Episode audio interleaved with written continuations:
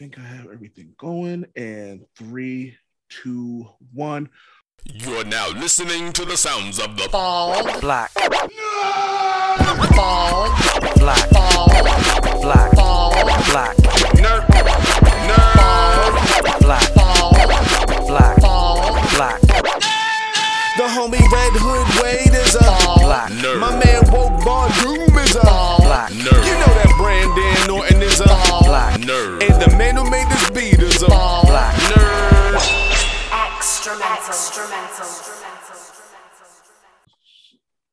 Welcome to the Bald Black Nerds podcast. I'm your host, Red Hood Wade. Unfortunately, uh, Woke Von Doom and Brandon Orton are not here today. They're both working. Um, and as y'all know, honestly, this is good. This is actually super cool to have. Um, he's um, a comic book uh, writer of a comic book series on on the internet called Somewhere in Between, I believe. Um, I caught it randomly on one of the promoted uh, Instagram posts, and I loved it. I laughed. Um, and I actually sent them a direct message one time. One of the uh, particular strips made me tear up because I completely understand where a lot of this comes from. So, why don't you introduce yourself? Well, hey, um, first of all, it's a pleasure to be here. I am uh, Andre Damelle.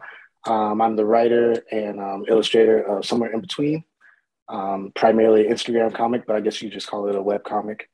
Um, it's it's it's great to be here, man. I'm super excited. I um I we've been messaging back and forth on Instagram, and I was like, man, I checked out your podcast and I love it. And guess what? I just have to be a black, uh, black bald nerd myself, so here I am, man. Worked out with a with a signed guitar in the back too. Yeah. So um, one thing about me, I'm a I'm a I'm a man of many hats. So I'm also a musician, and um, I actually got the honor of playing with uh, George Clinton, Oh, and um, he signed my guitar and drew me a picture. So that's that's what you see back there. you can't just drop a bomb like that. you can't just randomly say, "Oh, I just, I just happened to play with Jo- like one of the premier like musicians in history," and then just kind of like, "Oh yeah, this kind of just happened." Like, how do you I mean, how do you get the opportunity to do that? That's dope. so it was uh it was actually real interesting. I um so I was playing with this uh, church band, and um George Clinton actually attended our church. Like he was a member, and we were doing this big like yearly concert that we called Night Under the Stars, and um it was just a way of like people in the community coming and playing uh, singing cover songs. Yeah. And so you know I was a part of the band. I was playing guitar. Um, I was playing guitar and bass, but um, uh, he approached us and he was like, "Hey, um, you know, we want to be a part of this this year. Like my band, we want to do it, but um, I want to sing, but I actually want to use y'all as my backing band. And so we're like, oh, that's what's up. She's like, yeah, come on, because his studio is actually here. I'm in Tallahassee, Florida, so his studio is actually here in Tallahassee, Florida. And so um, we went over to the studio and hung out with them and and vibed with his band, and he showed us the switchboard and all the stuff, and um, it was just super dope and super cool. And um, he's like the the the coolest guy you'll ever meet. And uh, yeah, man, we just got to we got to jam out with them and play the concert with them, and yeah, it's it's, it's something I'll never forget. Yeah, I, I got no. But my somewhere my dad is jealous and has no idea why. um, like it, my dad was a is a big funk guy. Parliament, George Clinton, like that. Those were like yeah, So I heard a lot of that growing up. And it's funny Mhm. when um I finally got an iTunes account many, many years ago. And I was looking up, I was like, what's the name? I called my dad. It was like um I forget the name. I think it was Weather Report with some other stuff. And I jumped up on a lot of Jones. And I was like, and I was like, oh, the, the nostalgia starts to hit in and stuff like that, man. So yeah, yeah, and, yeah. uh, It's it's it's wild how um the, those those cats, those legends, their minds just think different because we hear the songs and like even as a musician, like um you know we studied the songs and we prepared and when we went in to to we kind of did like a soft recording just so you could hear how we sounded and stuff. And um he would stop us every every once in a while he'd be like no that's not the note. That's the note. It's Yeah. like they like this cat like knows this stuff. Like it's ingrained in him like from top to bottom. Like he wrote these songs 40 years ago like it's, it's crazy and he just knows them like the back of his hand and so being able to experience that and see that was just it was just so cool yeah, but you also understand that as, as a creator yourself. So like you have the characters. So let's get right into it. Uh, comic Yeah. um, somewhere in between. Uh, where did this come from? And it's it's kind of funny because as I'm reading, as I'm reading, I'm like, this dude is definitely in the South. I can I can just tell the vibe. Of the Yeah. It definitely seems like somebody from the South. So um, I'm a I'm a Northerner, so like it, Mhm. I could definitely tell the difference. But it was it was so damn cool. So where did this idea of the of the comic come from? So, just a little background. I've always wanted to be a comic strip artist. Like my dad, the first time I found out my dad could draw, my dad was a military guy. So um, we moved around a lot, and we finally landed here in Florida. And you know, going through grade school, you know, my dad was so was, was very militant. Didn't he wasn't much. He wasn't the type of guy to say much.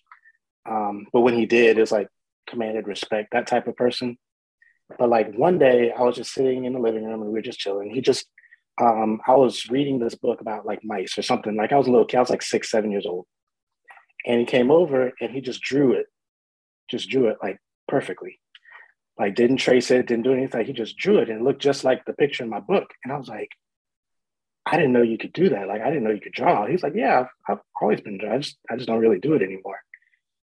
I was like, Well, can you show me some more stuff? And like he would show me like, you know, how to trace and how to get your ideas out and like you know, study and stuff like that. So from there, that kind of that kind of created a bond between me and him because we didn't have much in common, but like that created that that bond.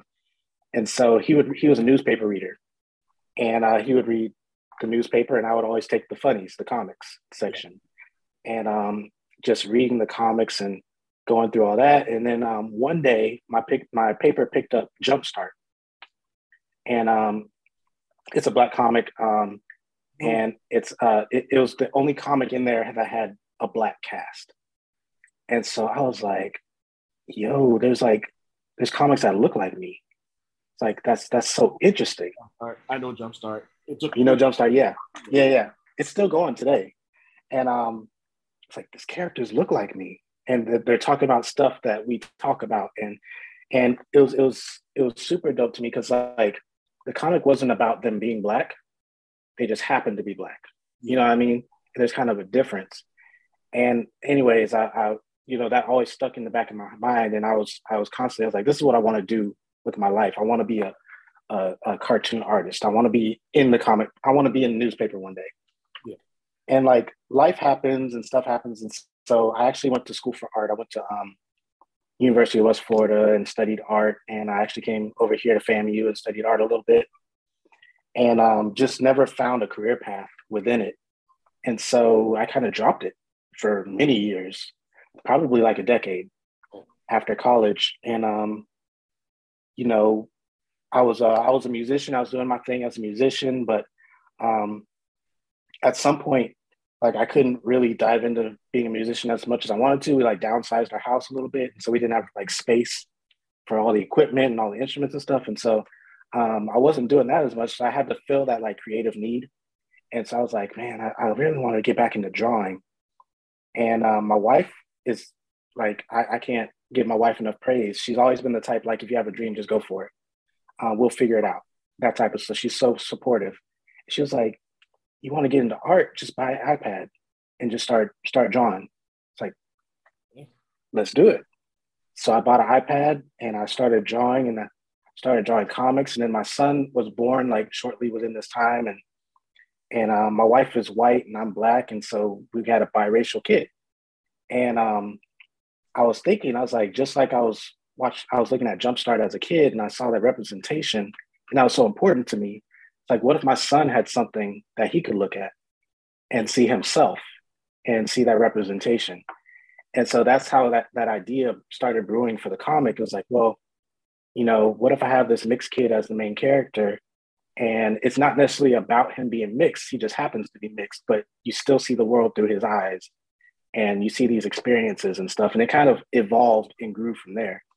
And that's the long way of, of explaining how where the comic came from. So Well, there's a lot. To, well, there's a lot to go into that. Like it was funny. I told um, so I showed my wife the comic strips, everything and stuff like that, and it was there was two in particular that she cracked up on. One was um, Nevaeh's hair when she was trying when she was trying to straighten it and it just puffed back up. yeah yeah I actually shown that to every black every black woman I know I've sent it to, and they go, "Yeah, that's, that's how it be." And the second one was Booth going to his mother when someone said, uh, "You don't look mixed" or something like that. Yeah. My Yeah. wife was mixed. Her mom's her mom's white, her Okay. dad's dirty. So she cracked up because it's something that she's always had to go through. Where growing Mhm. up, it was like she wasn't quote unquote black enough for her black friends and not white enough for her white friends, and it was. It wasn't until like well into her like you know late teens, and early um, twenties, where she was just like, you know what, fuck it, you like you know what I mean. Yeah. Yeah. Yeah. Another thing you talked about was seeing somebody who looks like you in your particular field. And that's something that I've been, I talk about on both my podcasts, stuff I talk about in my writing, and how important that is to see the representation in like you, because like now you grow up and you're like, oh, hey, this comic strip looks like me. This comic book writer and artist looks like me. These directors Mhm. look like me. And so I like I can see the sometimes you can look at someone and go, they enjoy what they're doing and there's love behind. And sometimes you can tell it's Yeah. a job. With the stuff you do, you can tell there's real love behind. it. Like, you know what I mean? It's not just some random comic strip with random jokes. Like, you know, there are like the one-offs, but then I think the last three, possibly four, have been like a series. Yeah. And I love that. And then finding out, and I actually just jumped on a Patreon specifically because like there's now there's another story, and then there's another story that I'm only going to be able to catch on Patreon. Uh, yeah. Yeah. like the one about um, um, Pri- I think it's called either Pride or Out, Out. Yeah. Out, and it was about a young black kid coming out, and you threw a um, you threw a, a snippet and a quick thing in there, and it was like, I thought you guys said it wasn't he was an ally. This is him being an ally because he's Yeah. treated just like he would treat anybody else who's going to go see his kid. And I was Exactly. Yeah. damn, now I need to see the backstory of this. So, so like, I I love that because it's not it's not a one note thing. It's not something that just kind of just it is what it is and it isn't. Like I love Garfield. Garfield's one of my favorites. I love Peanuts, but this isn't. This is a for me. This is dope. My little brother's artist, so I can send this to him and go, dude, you got an iPad. You're an artist. Do that. Like, yeah. Just do it. Where does and this is going to be really cliche, but the writing process, the ideas for these things, like you said, your wife, your wife is white, so I can understand the biracial aspect of it. So where do a lot of the other characters like Nevaeh come from, or um, I can't remember the the little girl's name who had the uh, actually wrote it down. Um, uh, Uh, Lauren. huh? Was it Lauren? Yes, yes. So where you get these stories, like where do these deep, like the deeper stories come from? So um, both my wife and I are educators. Well, back up. So the main characters, the main family, that's that's literally our family. Like I'm the dad. That's probably why you don't see him that much because I don't really like drawing myself. Yeah, But um, it's like I, I'm pretty much the dad. His name is Drew in the comic, and um, my wife is Jessica. That's Booth's mom, and then Booth is actually my son. He's a- he's an older version of my son. Yeah. But um, my, my son, like, he's always been a really smart kid, and um, he was actually he was offered the chance to skip a grade. We didn't we didn't go that route, but he was offered a chance to skip a grade back in uh, I believe it was kindergarten, and um, but like the idea of his character was like well, what if we had gone with it? What if we had, you know, decided to do that? And like, what is, what is, what would that look like in like, you know, five, six years, whatever? And uh, that's kind of where the idea of his character and his personality, like even his quirks, like, you know, he's he's smart um, intellectually, but like socially, he doesn't always get what's going on. Oh, my He favorite. can't always Read the room. yeah, yeah, yeah. He can, and that is that is my son. Like he cannot read a room. Like just figure it out. but um, so that that's kind of where his personality comes from. And um, Nevaeh, on the other hand, and her family, they're kind of a combination of people I grew up with. Yeah. Um, Nevaeh is definitely a combination of all my like best friends that I had growing up. Um, very strong-willed, very the opposite of my personality. Um, you know, says what they mean and mean what they say. You know, uh, uh, not afraid to you know fight somebody if they have to. Yeah. Um, loyal to a fault. You know that that type of personality. And um, you know, just an outdoorsy person. I was always an indoors kid. I was always introverted. Um, she's very extroverted and out there. So I just want to kind of combine that. Give me one second, dog barking. Yeah. So yeah, you were saying it's a combination of um, friends you know, like in the, the the exact opposite of what you are. So sorry. Yeah, yeah, pretty much. And and funny story actually, um, Nevaeh wasn't supposed to be a main character. She was just to be supposed to be somebody that just dropped in for a comic and, and Really? left. Yeah, um, but like, uh, it was thick to 2020. I, I dropped that comic, and people were so like, I got so many messages about seeing a dark skinned girl in a comic. And it really made me think. I was like, oh, dang, okay. So then the, the representation thing started coming back. I was like, okay, so it can be more than just, you know, Booth being a mixed kid. It can be, it can be this other character too. And so I was like, okay, so we she needs to stick around and let's see where we can go with this. Yeah. And uh, that's and so she's she's become a main character. Like she's pretty much side by side with Booth as a main character now. Um, Lauren is Lauren is um, actually she's based off of a girl that I had a crush on in middle school that I never approached, and I actually found out, like you know the, the whole story. You find out years later that she actually also had a crush on you, but you never like approached her. Yeah. So um, it, it was that girl, and she was like, she seemed so because I was I was a nerdy black kid even back in middle school. So like she seemed so unapproachable. She was a cheerleader. She was like captain of the cheer squad. She was like, you know, one of the most popular girls in school. And I was like, there was no way I could ever like even get this girl. Like I'm scared to talk to any girl, like let alone this girl.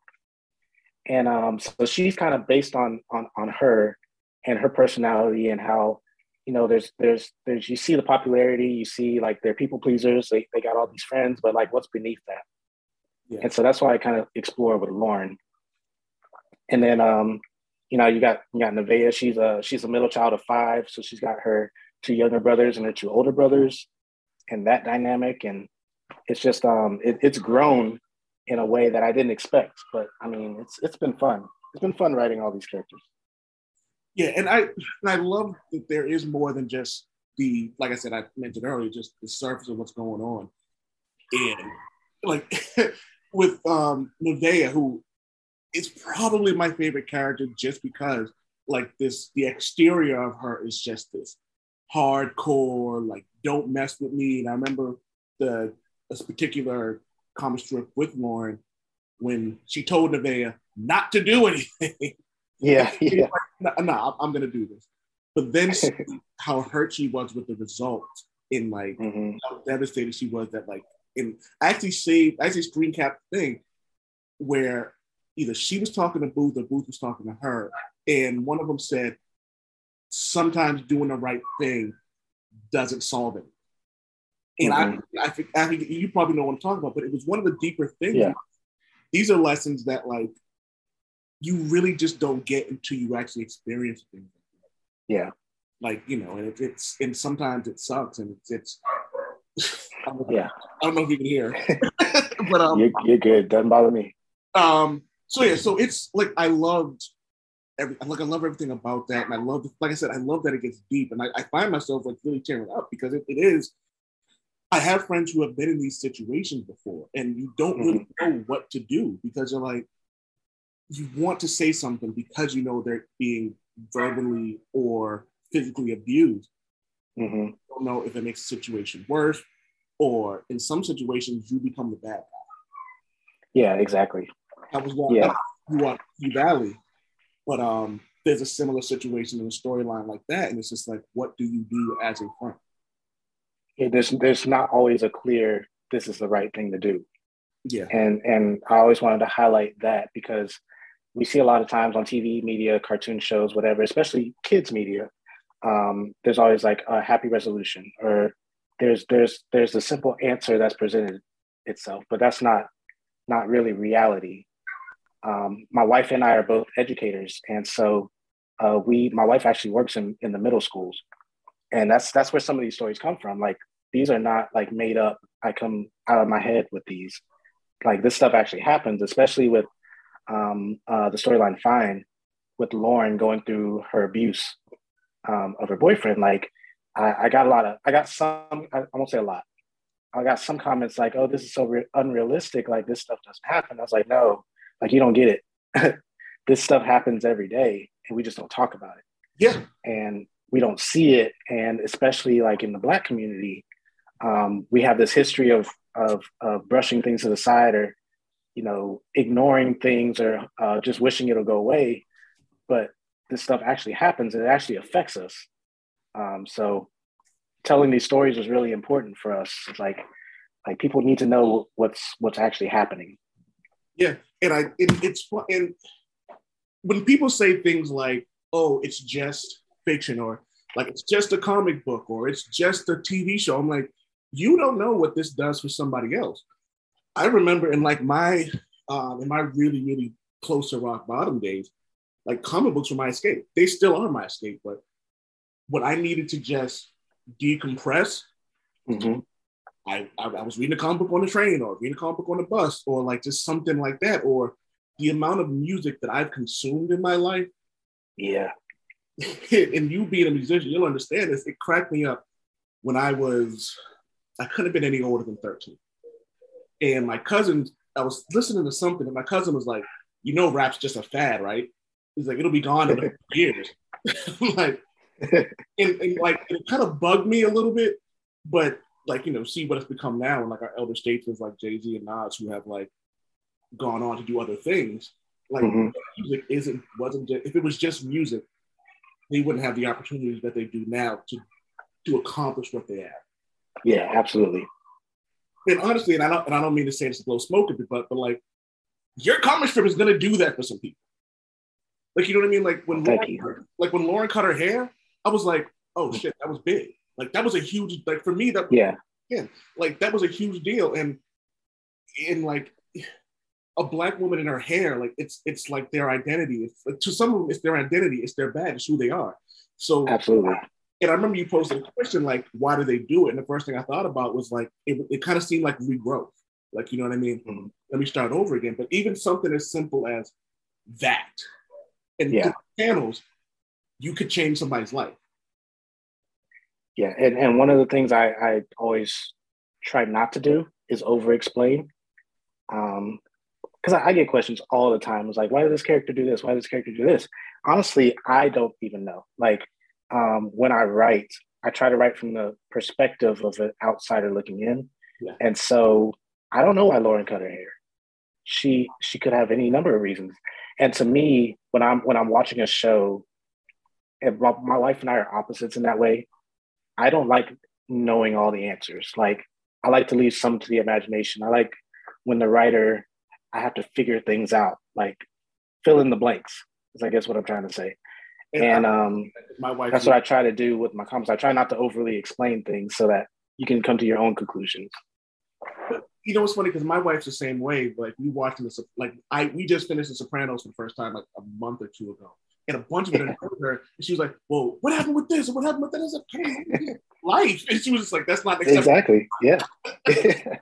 But you know, but yeah. but um, on the flip side of that, when you do explain things, we um, let's take Asher for hmm with um something else that people in actually the all walks of life have to deal with when you have people who have parents who are on drugs and hmm nature, and then the kid who sees this and the parents who don't realize that their Yeah. children are witnessing this stuff goes on. Like when he was like, "Let me guess, my mother died," I was like, "Damn!" like you know, that hurt. I was like, Yeah. and it was like watching what a, middle school kid have to grow up in two seconds. Yeah, yeah, for sure. Um, yeah, you could tell. So that that story, um, Invisible Suitcase, is actually based off our personal journey. My wife and I were foster parents for a little while, Oh, and we had a, a team. Uh, we we specifically wanted to go into foster teens because you know they, they just don't get any love in the system just ever. And so um, everybody wants to foster like the babies or everybody wants to adopt a baby right? Uh, but nobody thinks about the kids that quote unquote age out and they're older. And so now what do these kids do? And so we fostered a team and we had a um, an experience that led to like uh, that led to the creation of that story um, you know very very tragic unfortunate situation but um, it got me to thinking it's like yeah there's there's probably well i know for a fact there's more kids out there going through this. Yeah. and you know you could be sitting next to them in a classroom and not know because they don't have to disclose that they're in the foster system. They're not living with their actual parents like that kind of thing and so like what what's festering beneath that? What's what's a story that can be told from that perspective?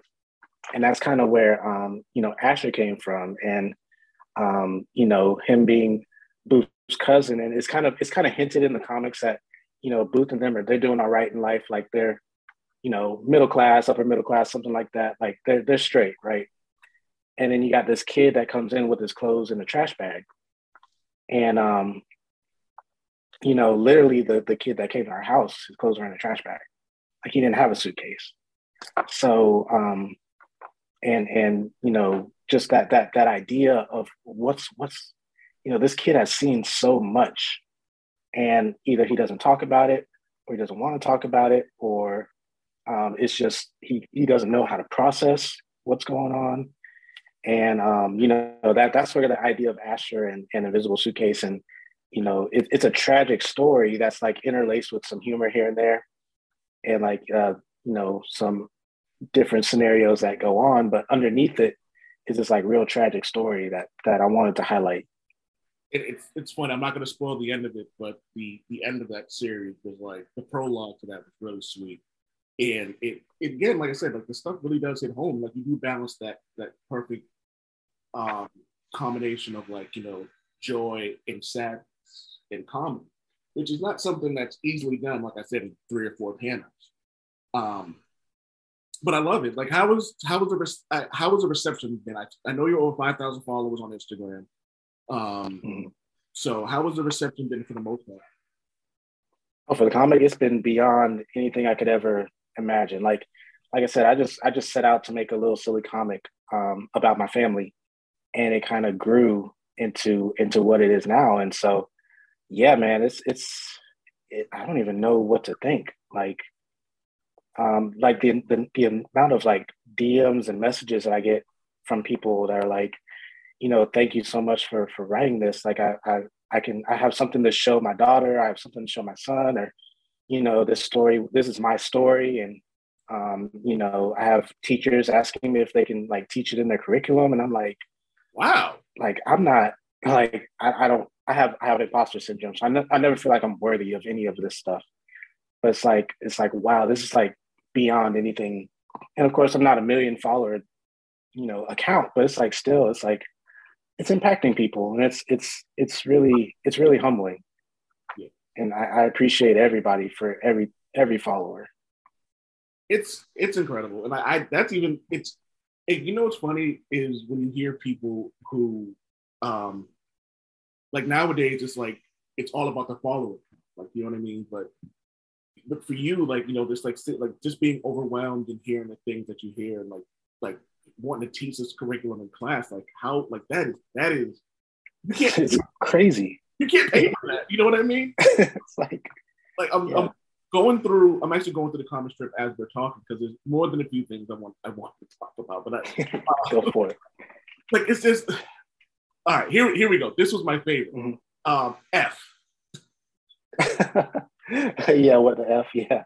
What the yeah, F yeah. was a great one just because I've known people like that. Like I've known people that, I, what do you mean? Like a B would freak them out. But like an F, and then it kind of reminded me of this episode of The Simpsons when Lisa got a B and she didn't know how to react to it. And, yeah. And like Asher, I'm like, oh, that's that's seems how Asher would react to that. And of course, I'm not going to spoil the end of it, but like the end of it was was very much Asher. Like that's exactly how you'd assume he so, did. Funny, funny thing is, I actually got shadow banned for that story. What on a, on Instagram? Yeah, yeah, because it's um so just for like a little behind um you know um behind the scenes inside baseball. Um, there's things on Instagram called shadow bans. So basically, they don't tell you you're banned. So what will happen is you'll notice that your posts aren't getting nearly the engagement that they used to be getting. I'll say, like, for example, one day you'll be getting a thousand likes per post, and then the next day you'll get like 200. And it's like, well, what's going on? Like, are people not seeing my stuff? And then you look and you see, hey, you know, you look at the engagements and stuff, and you're like, it's not going out to people. And so it's like, okay, so what's going on? And so found out we got shadow banned. And basically it's because that story was based around um, uh, prejudice. And uh, Instagram has some kind of like soft internal policy where you're not really supposed to talk about racial issues or prejudice, and they want to stay away from uh, words like racist and and and this stuff. And it's like, okay, yeah, okay, so it's like an overreaction to to the actual racists out there. So I'm being punished for the actual racists out there. And so I'm trying to figure out where the racism came in. Like I'm reading, it, like where, where is any of the racism in this story? Like so the story so it's actually based off it's based off an actual event that I went through. Um, I was in uh, growing up, I was in a traveling choir and I and I you know we traveled around the country and sang. We went to Italy and did all this cool stuff. And uh, I was out of school a lot. And so I had this teacher um, in middle school. I'll never forget. She was my history teacher. And um, when I I was I was out of school so much, but I would always make up my work. I would always do my work while I was on the road. And um, I got back one time and we got our, our report cards and I failed the class. And I was never a great student, but I wasn't like a fail the class type student, right? And so um, I was a lazy student. I got C's. I just skated by with C's, but I knew I hadn't actually failed the class. Um, um, you know, my mom was concerned, and so uh, we went up to the school, and she's like, "Oh, he never turned in his work." And this was a black lady, and um, and I was like, "But I did turn in my work. I did. I did everything I was supposed to do." Um, you know, where is it? She's like, "Well, I don't have. I don't have any copies of it." And um, come to find out, she was um, she had a bias against me because she felt like I was privileged. She felt like I, I thought that I was privileged, like I could miss all the school and still pass her class. Like there was some kind of privilege associated with that in her mind. Yeah. And um, actually, come to find out that I had turned in the work, and she just never recorded it in the system. And so, um, you know, and of course, my mom, being being the mom that she is, she she cursed everybody out and you know did all that. And but like that that that experience was like oh black people can have prejudice too. Because you know I, I don't know why in, in my mind it sounds silly but i always like oh it's just it's just the white people that are racist right? Just the white people that are prejudiced whatever. You never think about like internal racism like systemic racism and and things like that that we that we project against each other and so that story got got me to thinking about um, what the f and how Booth could have this teacher that perceives him as a mixed kid as being as being privileged because of his skin color and because of his um, you know perceived privilege of having a white mom or whatever. And um, you know the story kind of grew out of that. And, and and actually we did have uh, we had a lot of like good debates that actually some of them I had to I had to um, delete because they just got so heated about what is racism and um, can black people actually be racist? And there's people that believe that black people can't be racist and people that say that they can. And they were, they were having this big debate in the comment section. And um, you know it, it kind of some of them devolved into you know what what you would expect in today's society of people name calling and doing all this stuff. So i was like nah i don't want that to be what this is about but um but yeah it, it got me shadow banned for a while so it was it was it was tough to crawl out of that hole but eventually eventually i did and that's again a testament to you, like just actually going like because some people would just quit and like, yeah, that's it. I'm cool. Wipe my I hands up. almost did. I almost did. I almost told my wife, you know, I'm gonna cut this story short because look, look at what it's doing to our page. And she, to her credit, again, I can't speak highly enough of my wife. She was like, "No, keep it running. If it kills your page, it kills your page. But at least you would have told the story you wanted to tell." I was like, "All right, keep it going." Uh, the, the power of a woman, man. Like like just uh, Yeah. just like a strong partner in general. Like my wife, like yeah, we like she's the one who I needed a new mic. She was like, "Here's your new mic. I'm tired of using this, so we have." Uh, yeah, when like we have now we have this one that we haven't finished setting up yet, but now it's a, a space where I can record now. Um, Mhm. I'm a writer. Like I do a bunch of com- I do comic book articles. I'm working on a book. So so I'm like so she's always like watering like that plant in me. She's always like, make sure you do this, make sure you do that. Sometimes sometimes it gets a bit annoying and and it sometimes it's annoying. Fuck, she's right. right, yeah, yeah, I was, I was like, why didn't I think of that? Da, da, da, da. But but the one thing I will say is, even when I'm frustrated by her, she will never scare me off ever. And Yeah. so, like it's the, it's the, it's the things like that that really make me happy that um, she's in my life, and so like she's not gonna let me quit. Like that's just Yeah. If it's something that's becoming detrimental to myself or our relationship, then we'll have a conversation. But she's never gonna Yeah. to stop. Like you know what I mean? Yeah, yeah. told me to Stop doing something that I was working towards.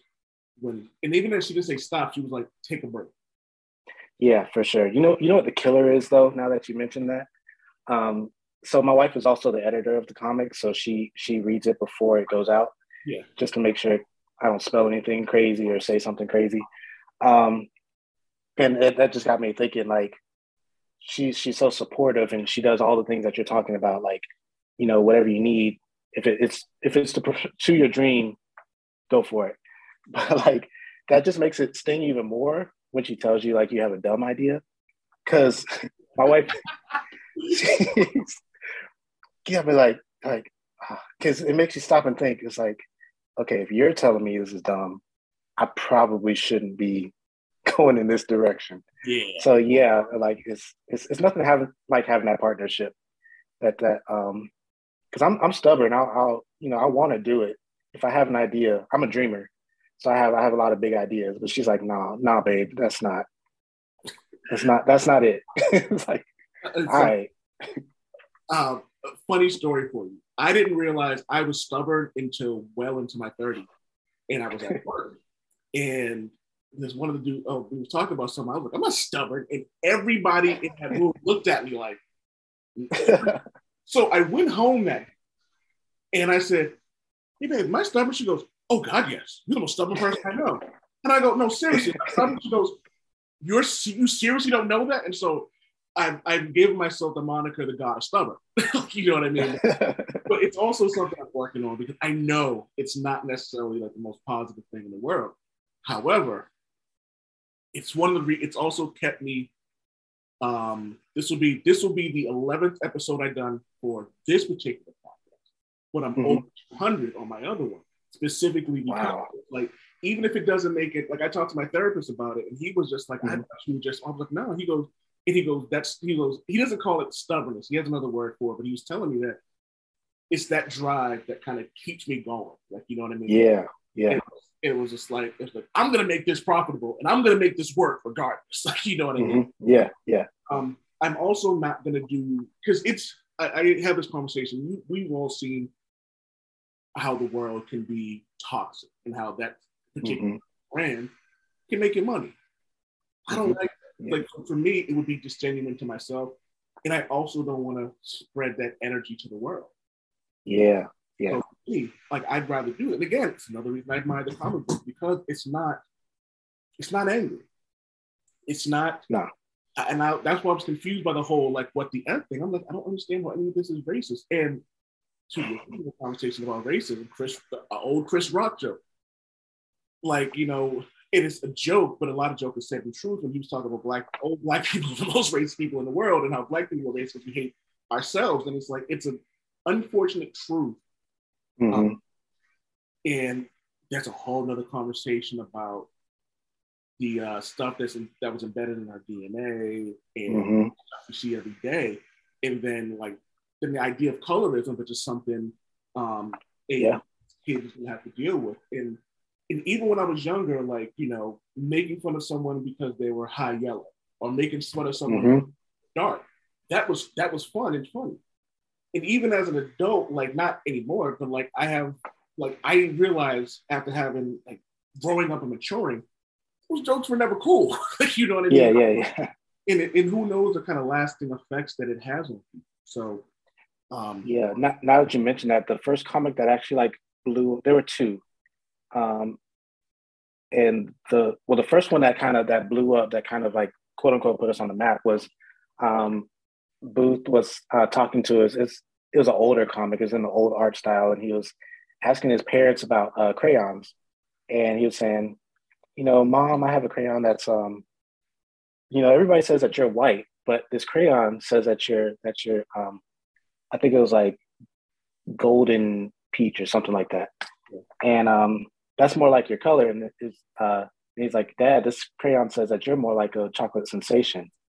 And so it was like, yeah, that, that was kind of the first one that blew up. And like people were like, yeah, this is so true. And then there was another one with Nevaeh. She was asking her mom, she's like, Am I um, she's like, Am I pretty for a dark skinned girl? And um, her mom says, No, you're just pretty no matter what. It's basically the gist of the comic.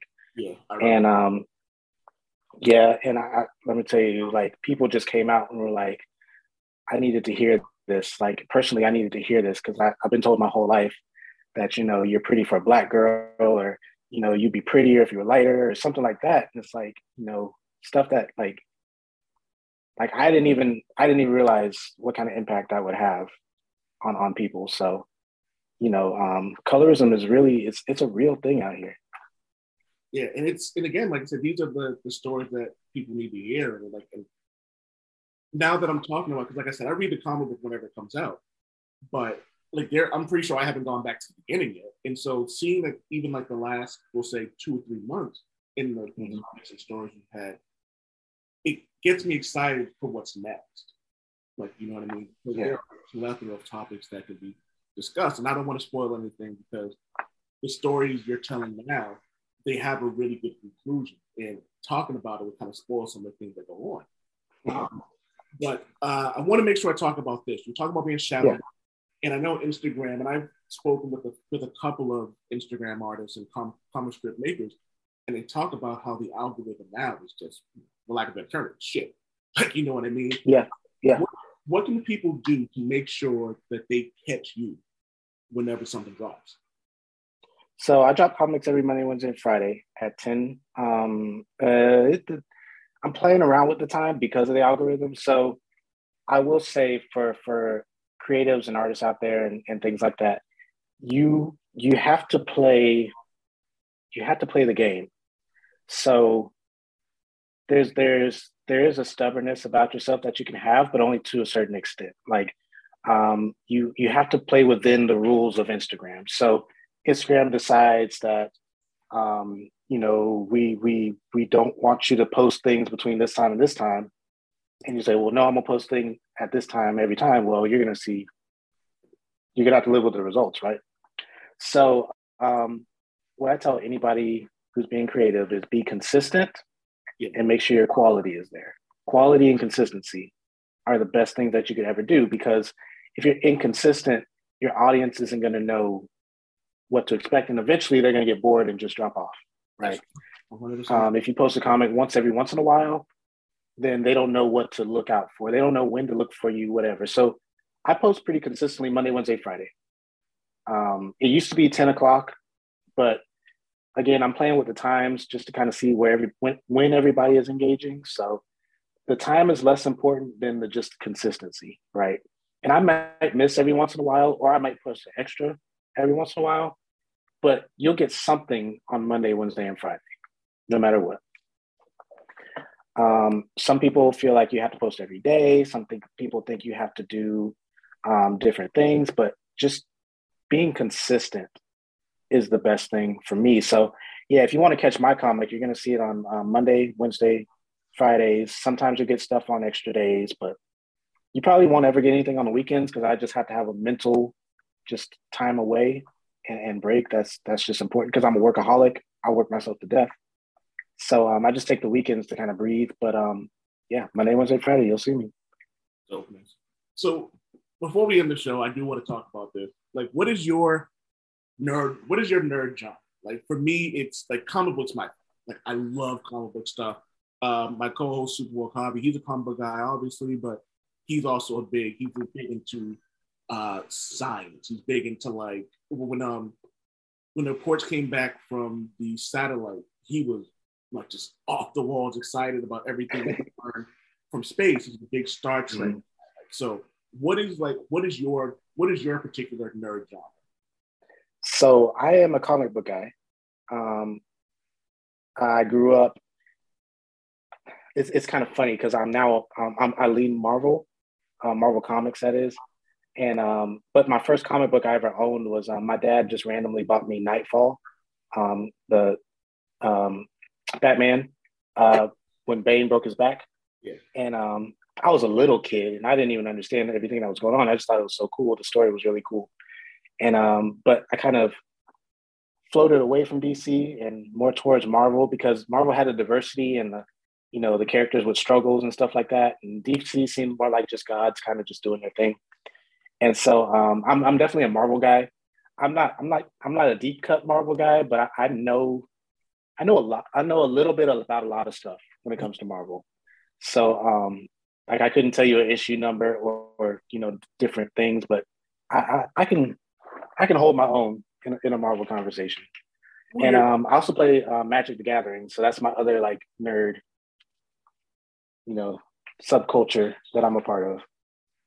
What's your like? Who's your who's your Marvel character? Who's the one? Who are the ones that you say when you're like, yo, those are my people? Like, you know what I mean? Like, for me, it's uh Wolverine, Deadpool, Kitty Pryde, excuse me, Kate Pryde. Um, Okay, I fell in love with Batman like over the last like yeah, years in the comic book. And, Batman's always going to be top tier, just just always. and I'm really loving what they um what they're doing. Like in Thor, I have a Thor hammer tattoo. Like Thor's my guy because he's a god. Yeah. He's a very flawed guy. I like my character Mhm. flawed. Like Superman, he's not really flawed. Like you know what I mean? Like he's exactly, exactly. so who I, I could never get into Superman. So my, I was literally thinking about this the other day. I was like, who would I nail down as like my favorite character? And I actually landed on Blade. Um, Blade is is my favorite superhero for, for just a number of reasons. Just like I, I just recently bought the original.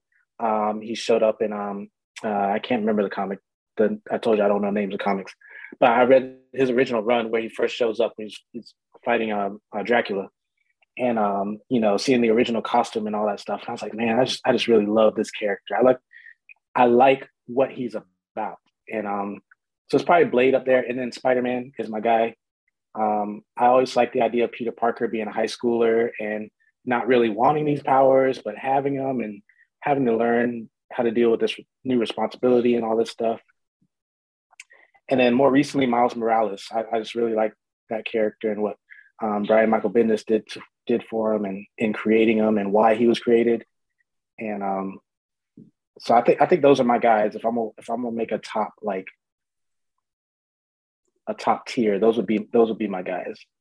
So if you want to, speaking of Miles Morales, his newest run um, is written by Saladin Ahmed.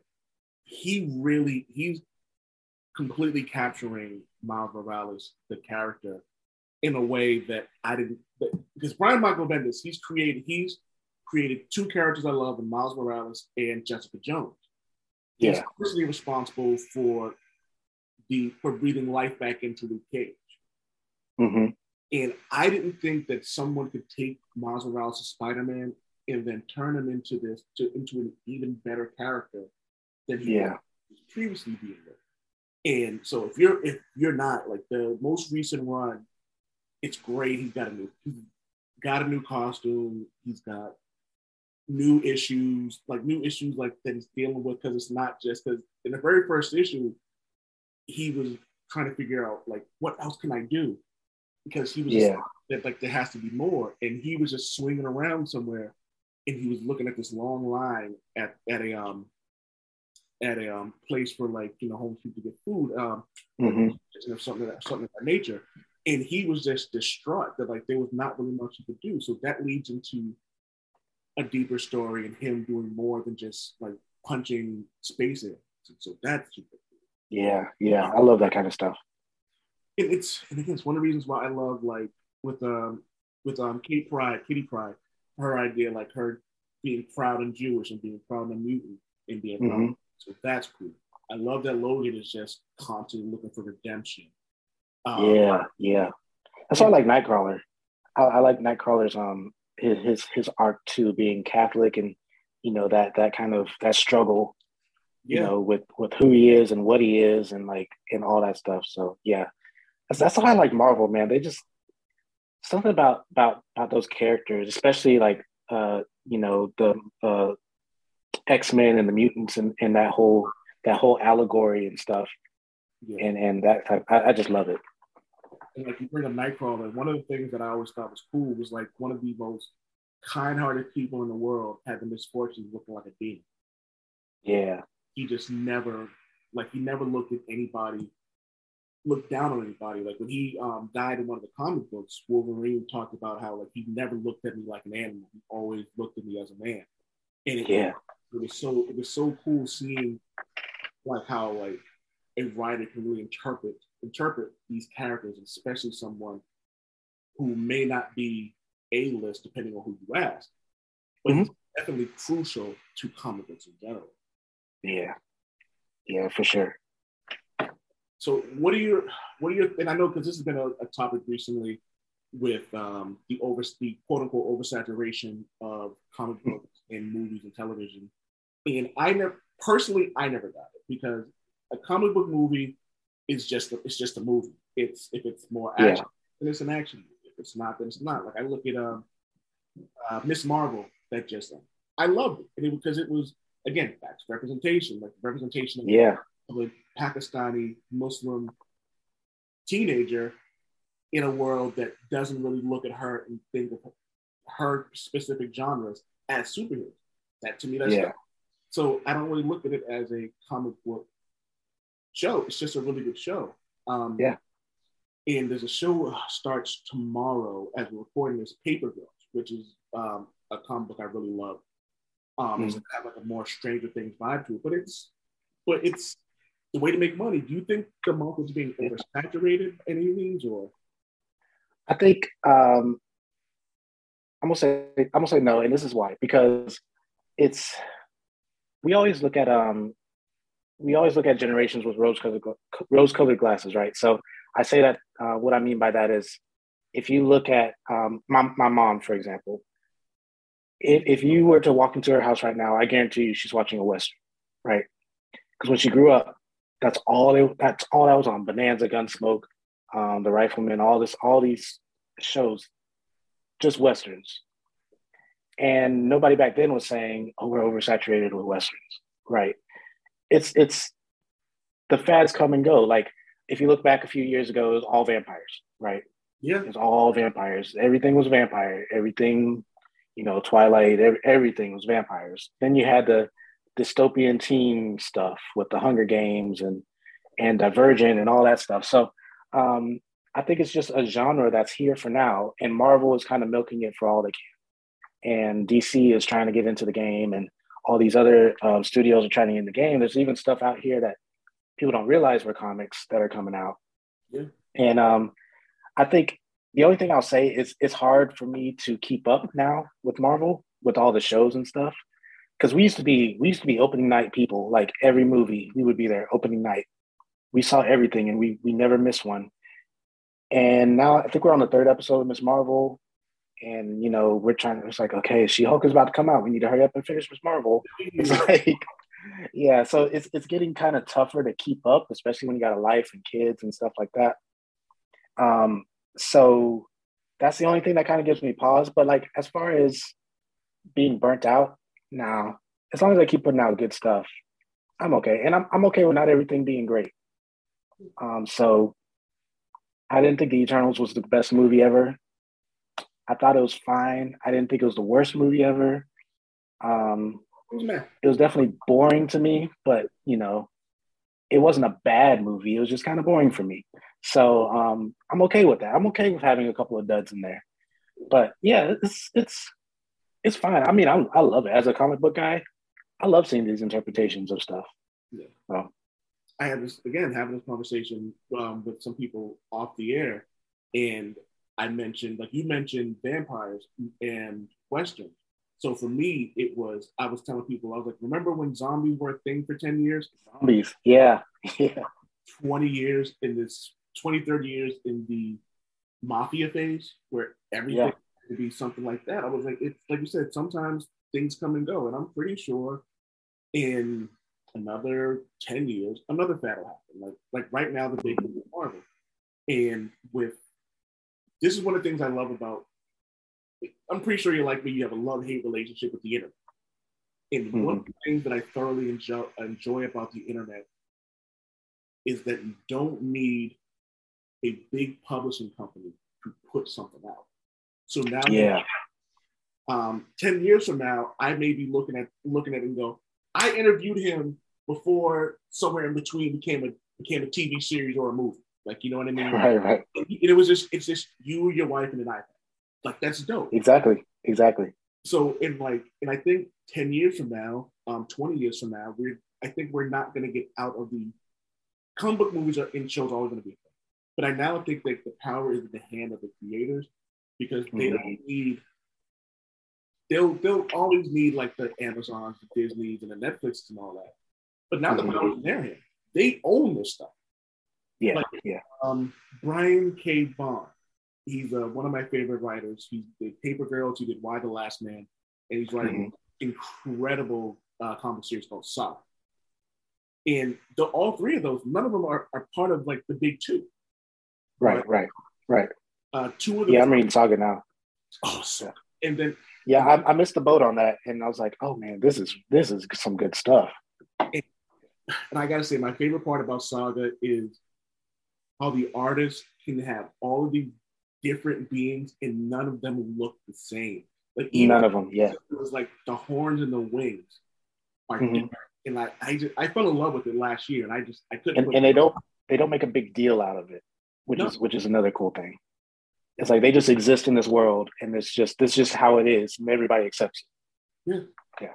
again the, the, the amount of things they hit on in terms of representation with um, looking different being different understanding who you Mhm. are within yourself like there's just so much that could, that i really i love it. I, I i could go i could talk about that for days um it's such a great show and such a great comic book actually my co-host um brandon he's the one who put me onto it because he was like you know I don't even know what this is. So I on Comixology, and because he was like, all right, we're gonna do book one for his show. I was like, yeah, I'll, Mhm. I'll finish book one by tonight. And I just happened to be at the particular um, post at work, and I could just finish it, finish one book in like an hour. I text them at four in the morning. I'm like, yeah, I'm three volumes in, man. Thank you. I'm like angry. That's how it goes. Like, oh, you got me That's how it goes. you know what I mean? So it's it's super dope, and it's also kind of cool that it doesn't even have to be a a supernatural thing because there's also a comic book series that's ending in the next couple months called Deadly Class by Rick Remender. Okay. And Okay. TV shows awful. Some shows should just be cartoons, and some shows should, should not be live action. That was, that was the latter. Should not have been live. um, dude, thank you for doing this. This has been the Bald Black. Man, this has been fun. Uh, tell everyone where they can find you. Where can where can they find you? Where can they find the comic book? Tell them about the Patreon. Yeah. So uh, again, I'm Andre Damelle. You can find my comics somewhere in between. Uh, you can find it on Instagram. You can find it on Facebook. You can find it on Webtoon. Um, just type in somewhere in between or in between comic. Um, please, if you're able and willing, join our Patreon. Um, it's at in between comic, or you can just search somewhere in between, or you can search my name, Andre Damelle. You'll see me. You'll see the comic. Um, Patreon, we got some really cool stuff. We got um, storylines that other people won't see. Uh, you got, uh, you know, you get to participate in polls and stuff. It's just there's a bunch of cool stuff going on on Patreon. And then um, I just wanted to announce that the book is coming out very soon. Um, actually, this is the first place I've ever announced it. Uh, so the book will uh, should be um, shipping. Uh, I want to say end of August Nice. but I'll So- definitely get some definite dates out on that. But um, I'm really excited about it. I've been working on this thing for like a year, so Dude, I am. um, it's, I'm happy for you, man. Like trust, trust and believe. I'll be buying a couple of those for Christmas gifts, man. Because like I appreciate that. I know a good amount of people. I think my aunt in general. I think her son would love the um in between comic book, especially like for a woman who's been told that she's quote unquote too loud. you know, what I mean? Yeah, yeah, Yeah. speaking up for herself and with the people above, or like people for her. I think that's something she'll absolutely adore. So yeah, um, the book, like as soon as the book comes out, make sure you send me a direct message. I will promote it on the show. I'll promote it on my socials, like just because, like I said, I really appreciate the stuff you do. I am a huge supporter of black-owned things. I'm a huge supporter of people who represent everything they are and not hiding who they are. Like I know sometimes when they when someone hears, oh, he's got a white wife, like, oh, he's a it's like, no, love is love, man. Like just let's just call it exactly what it is. And like is what it is. Yeah, and you big up your wife, man. And like the fact that like a lot of people also don't do that. So you could have taken the credit off for yourself, and I never would have known. But Oh no. I mean, so I think I think all that's absolutely dope, man. You should be, and like I said, and I hope I don't sound like a jerk, but you should be proud of yourself, man. Because I, like I said, I look forward to this stuff, and it's one of those things where it's just like so, like, like because the algorithms of Instagram are kind of messed up. So I'm like, wait, wait, wait, wait, wait. where's my comment? And so, Yeah, yeah, yeah. go and look. Uh, Yeah. Yeah. Well, well, thank you so much. I, I I appreciate this opportunity so much, man. I am so I'm so humbled and blessed to to be have you asked me to be on here. So thank you so much. I, I really appreciate you. Whenever you want to come back on, um, if you want to come back on and just talk some nerd shit, um, I'm here, man. I know Javi and Brandon will be on there. I know one day we're doing the Beavis and Butthead um, Does the Universe, and like where we talk about all sorts of stuff. And if you want to come on and explain Magic the Gathering to us, I'm all for that because I don't know anything about it, but it's definitely definitely a nerd genre that I'm absolutely sorry about. And I'm not even being sarcastic. Like I make fun of Yeah, my playing. Used to, used to play World of Warcraft, but I'm like I, I wasn't like that. yeah, yeah. Definitely. I, I'm I'm down to nerd out about whatever, man. I'm I'm I'm here for it. all right, uh, thank you for joining us, and as always, be excellent to each other. Peace. Peace. Black. Black. Nerd. Black. Black. Black. Nerd. Nerd. Black. Black. Black. Wade.